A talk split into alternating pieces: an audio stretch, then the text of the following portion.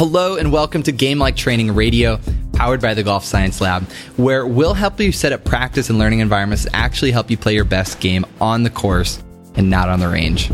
Hey, I'm one of your hosts, Cordie Walker. And I'm your co host, Matthew Cook. All right, we're excited to be here with Dr. Fran Pirozzolo. He is a psychologist who's worked with all types of athletes from the Yankees with baseball to he's worked with, with golfers. And so we're excited to talk with him today about learning and about practice. So looking forward to this. Dr. Fran, how you doing? I am doing great. Cordie, how about you? Things are going well. So let's start with kind of a core question of how do we develop and not derail learning? And let's say, especially with juniors who are, are just getting into a game or sport, and we're talking about golf here, but like, how do we develop and not derail? Cordie, that's a huge topic, which would take several hours to cover, but let me briefly try to touch on a few very important things. Mainly, the biggest issue is that very few of us understand learning. There is a lot of very active research going on around the country, mostly in universities, which again shows that people do not practice very good habits about learning. They tend to uh, mass and block learning, that is, you know, not to uh, have a variable kind of a practice routine. Um, they tend to want to make it easy and mindless, uh, which doesn't help at all. And we have these buzz phrases like practice the way you play or play the way you practice, which I think suggests to those learners that you know, you don't want to be doing a lot of thinking and interfere with your motor performance. And that's really not what learning is all about. The recent research shows that if it isn't difficult for you, there really is no new learning.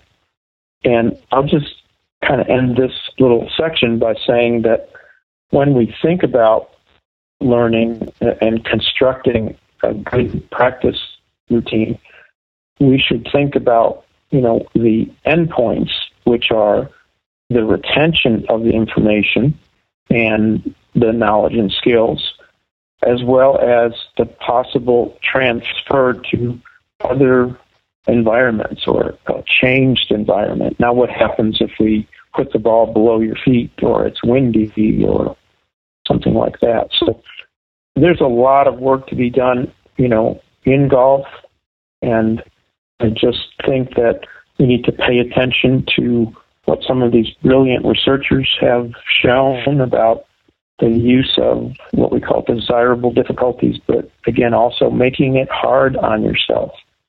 Otherwise, there, the, the brain changes that we're looking for that underlie learning don't ever happen. You mentioned desirable difficulties, and I've tried to do a lot of reading on Dr. Robert Bjork's work. I know you and Robert work alongside each other quite a lot, and I know you've done a lot of stuff in the past with some other researchers. And uh, I can't help but remember you telling me about how you, Robert, and a few others were a small group of people that went around the world and and looked more into these other techniques that people had come out with about learning, and you really found a few key principles or concepts onto how the brain learns, and you found some that really weren't helpful. Could you tell us about that experience that you had going around the world looking at all these different ways people were saying we learn? Certainly, Matthew. It really was one of the best experiences of my academic career, being appointed to the National Academy of Sciences Committee on Techniques to Enhance Human Performance. And what that was was a committee of scientists who were charged by the Army Research Institute. Uh, the, the, Army Research Institute is, um, and the National Academy of Sciences are charged with the responsibility of advising the military about, you know, whether they're doing things the, you know, the best way uh, they can in training and, and so on. At the time when we started our project, we were right in the middle of, you know, this the so-called new army thing, where the government had recognized that you know there were at least claims of new possibilities about learning, you know, and retention and transfer and all that. But they, of course, wanted to be very responsible about the training that they gave to new recruits. Huge issue, and of course, they want to get it right. They were hearing from entrepreneurs and business people who were marketing various techniques. And, you know, the, the sad fact of that is that people in business and industry do not go through the same steps as we do in science or medicine. You can't simply go into your kitchen and throw together some chemicals and put them in a a bottle and say you've got a cure for such and such a disease. It ha- the drug or mechanism has to be approved by various, um, you know, not industry, but it has to be approved by the people who take care of the approval of drugs. And we argued that, you know, because of the importance of these issues, that we should be using similar scientific steps, that you really shouldn't be claiming that things work fast and better without any scientific empirical data. So we set about, you know, just examining every single claim that we could find. And really, it, it involved, you know, the traditional performance enhancement techniques like visualization and meditation and prayer and, you know, some educational formulations, but also the new things that were coming again from industry, all sorts of you know claims uh, that you know had fancy sounding, scientific sounding names, but the very fact was that when we applied the science to the claims, they didn't hold water. Interestingly, most of the older techniques did hold up and, you know, we would review the thousands of studies on whether meditation improves performance, whether doing slow motion training or backward chaining or other techniques, whether they enhanced learning and performance. So I thought it was a very worthwhile exercise. Uh, it went on for, I don't know, 15 years. And we're trying to do a similar sort of thing in golf now, although it's not certainly a regulatory group, just a bunch of interested scientists and teachers and practitioners who are interested in applying you know stringent scientific criteria to what they're doing to help young people underprivileged kids and just the rest of us so the average people learn the game better. If you're enjoying this episode, head over to golfsciencelab.com slash better training and get four videos that we've put together to help you have a more game-like training learning environment.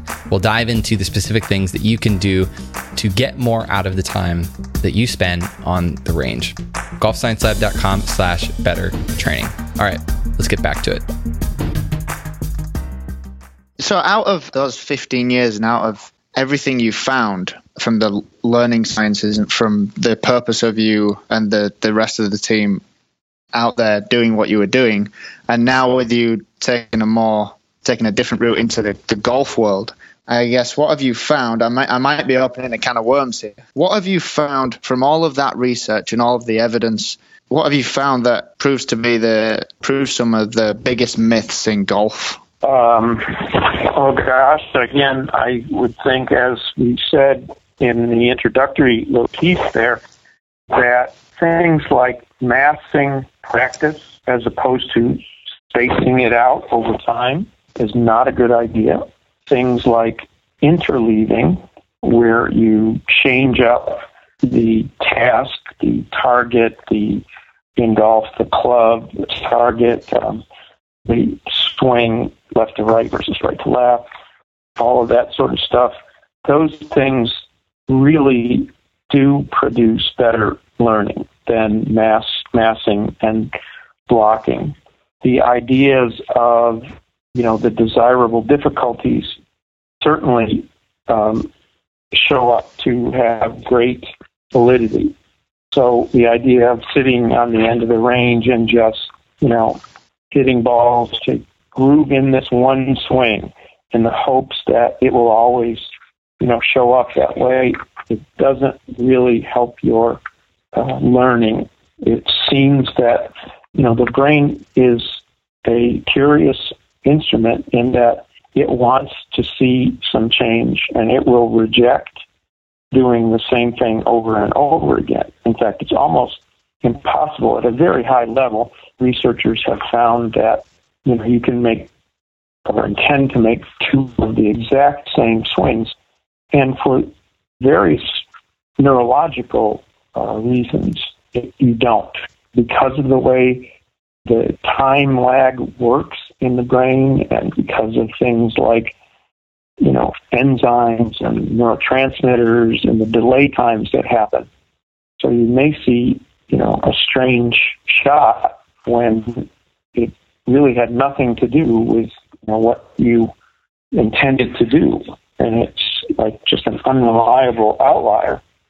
The other things i guess just briefly that always show up uh, the testing effect is a profound help in learning. That is, that uh, by simple testing, and that's not testing for categorization of where you stand in the your fifth grade class or whatever, for, but testing on skills and, and even knowledge. Pre-testing helps a great deal to activate the brain to learn the things that you are about to be presented with.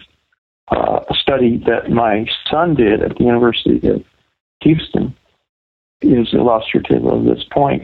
He talked a University of Houston professor into giving, I think, four midterms, and uh, of course the kids didn't like that. And the another equally matched class that to just do their usual routine and have one midterm and the simple fact of the matter was that the class, which had the same average GPA as the other class, the class that got five midterms, or four midterms, had a letter grade higher average than the than the other group.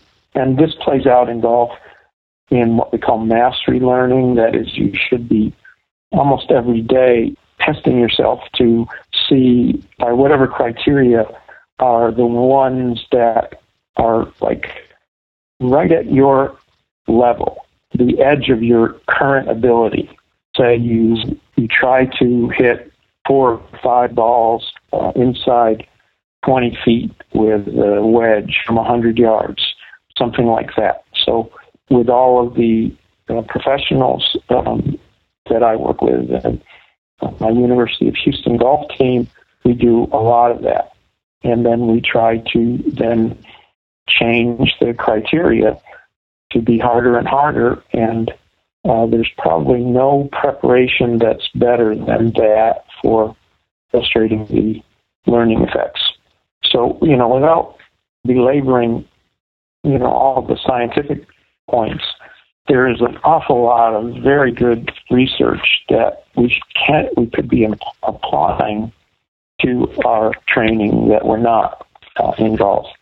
And um, I just think, again, we get various reports about how the dismal outlook for golf. Uh, but the simple fact of the matter is that after, uh, except with very young people who have so much neuroplasticity and with players who are new to the game, it is rare to see handicaps change, and that's because of the training programs uh, that we um, usually fall back on.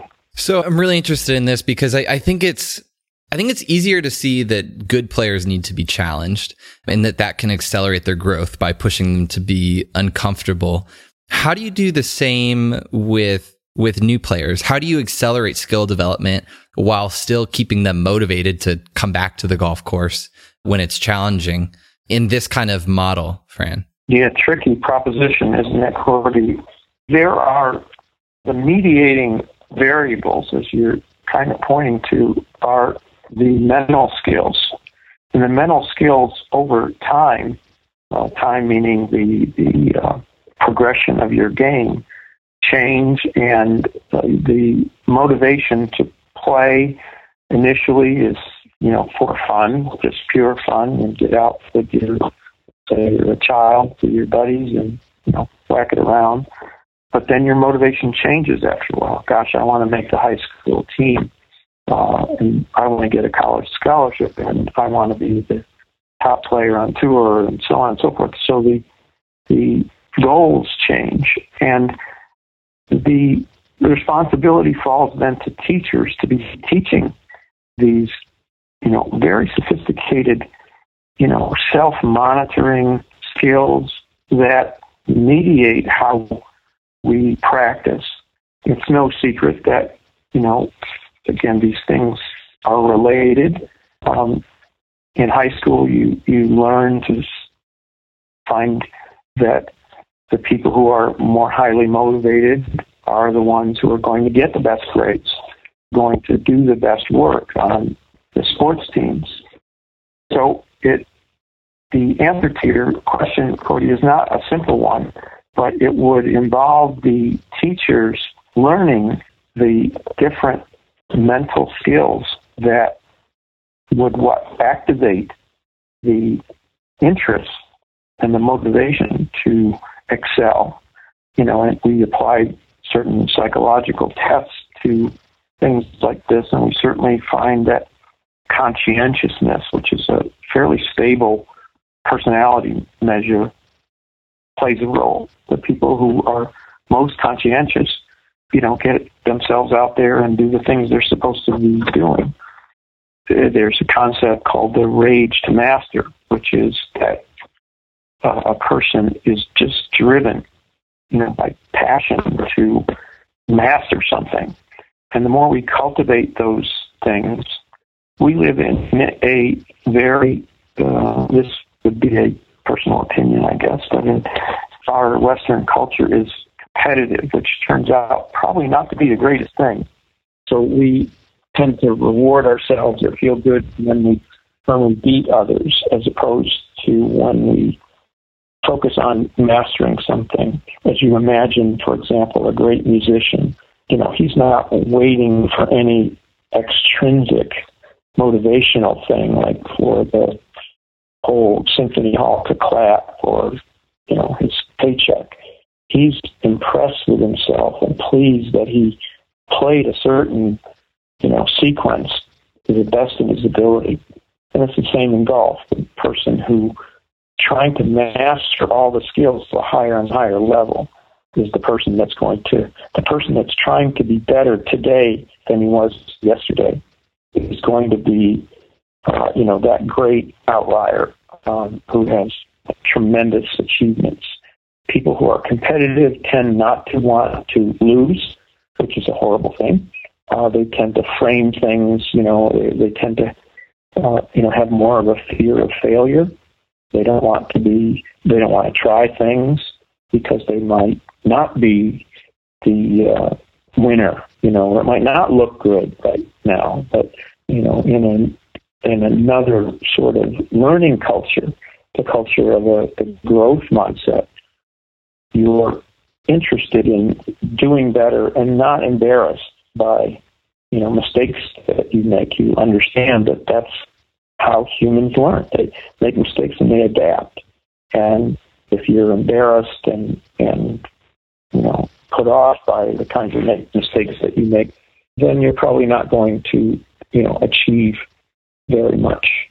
There are many many tricky mental issues. And you know, our taxonomy, for example, we're trying to define all of those and help uh, coaches understand how they should be developing pedagogical or, or, or, teaching programs for each of those things so that their kids can excel in studies that we have done, the shocking fact is that, you know, the most gifted of the kids are not the kids who excel later in life. Um, and that is true across the board. In one study we did, we found that 4% of AJGA All Americans went on to have successful careers in, in golf. But again, that is true of all areas. And so it would appear, I mean, that's great in the sense that it opens the options for many people in the meritocracy, but it's rather sad in that we all assume when we look around the room in a group of young, you know, gifted uh, people that these are the ones who are going to be doing the great things, you know, in adulthood, and and they're not because of these, you know, metacognitive things that uh, we're talking about. That was more than you wanted to hear, I am sure. no, that was great, Fran. It almost reminds me of when I was reading uh, Benjamin Bloom's book, The Development of Talent in Young People, which is a book that everyone who's listening should should go buy and read. But it, what you were saying, a lot of the things you were saying, reminded me a lot of that book. So let's try to almost conclude all everything we've discussed in this conversation, and I mean everything you've done prior to this. Could we conclude maybe one really important thing for golfers and coaches to go and apply into their whether it's their coaching or whether it's their practice. Could you give us one really important thing that we could go away and apply?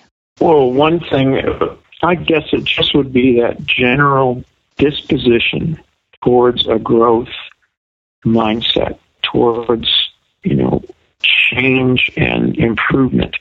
I want to be better tomorrow than I am today and the goals that you might set to recognize that. I think that would be a good start in any program, either of teaching or learning, to focus on that as opposed to other more commonly discussed metrics of how many tournaments you won or how far you hit it or whatever. Bernhard Langer has been, he was my first client, and I'm happy to say we're still working very, very hard after 30, 40 years. But it would seem that the guy gets better at everything every year.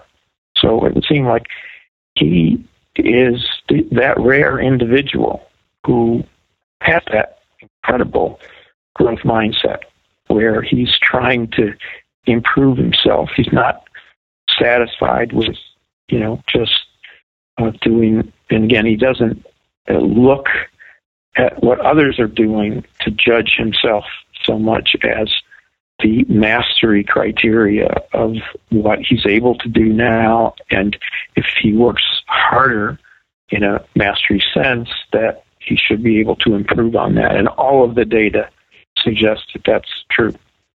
He's an inspiration and a, just a great man who, you know, we should be uh, just emulating as a, a model, an exemplar for our society.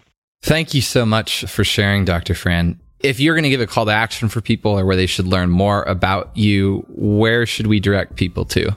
Well, first thing I would say is they might take a look at uh, there's a community of scholars who have uh, developed a uh, website to show some of this information. That's called lastinglearning.com. That would be a good educational resource for people. Awesome. Well, thank you so much, and I'm sure we'll uh, we'll hear more from you in the future. Thanks, Dr. Fran. Thank you, Cordie. Thank you, Matthew. Thanks a lot, Fran.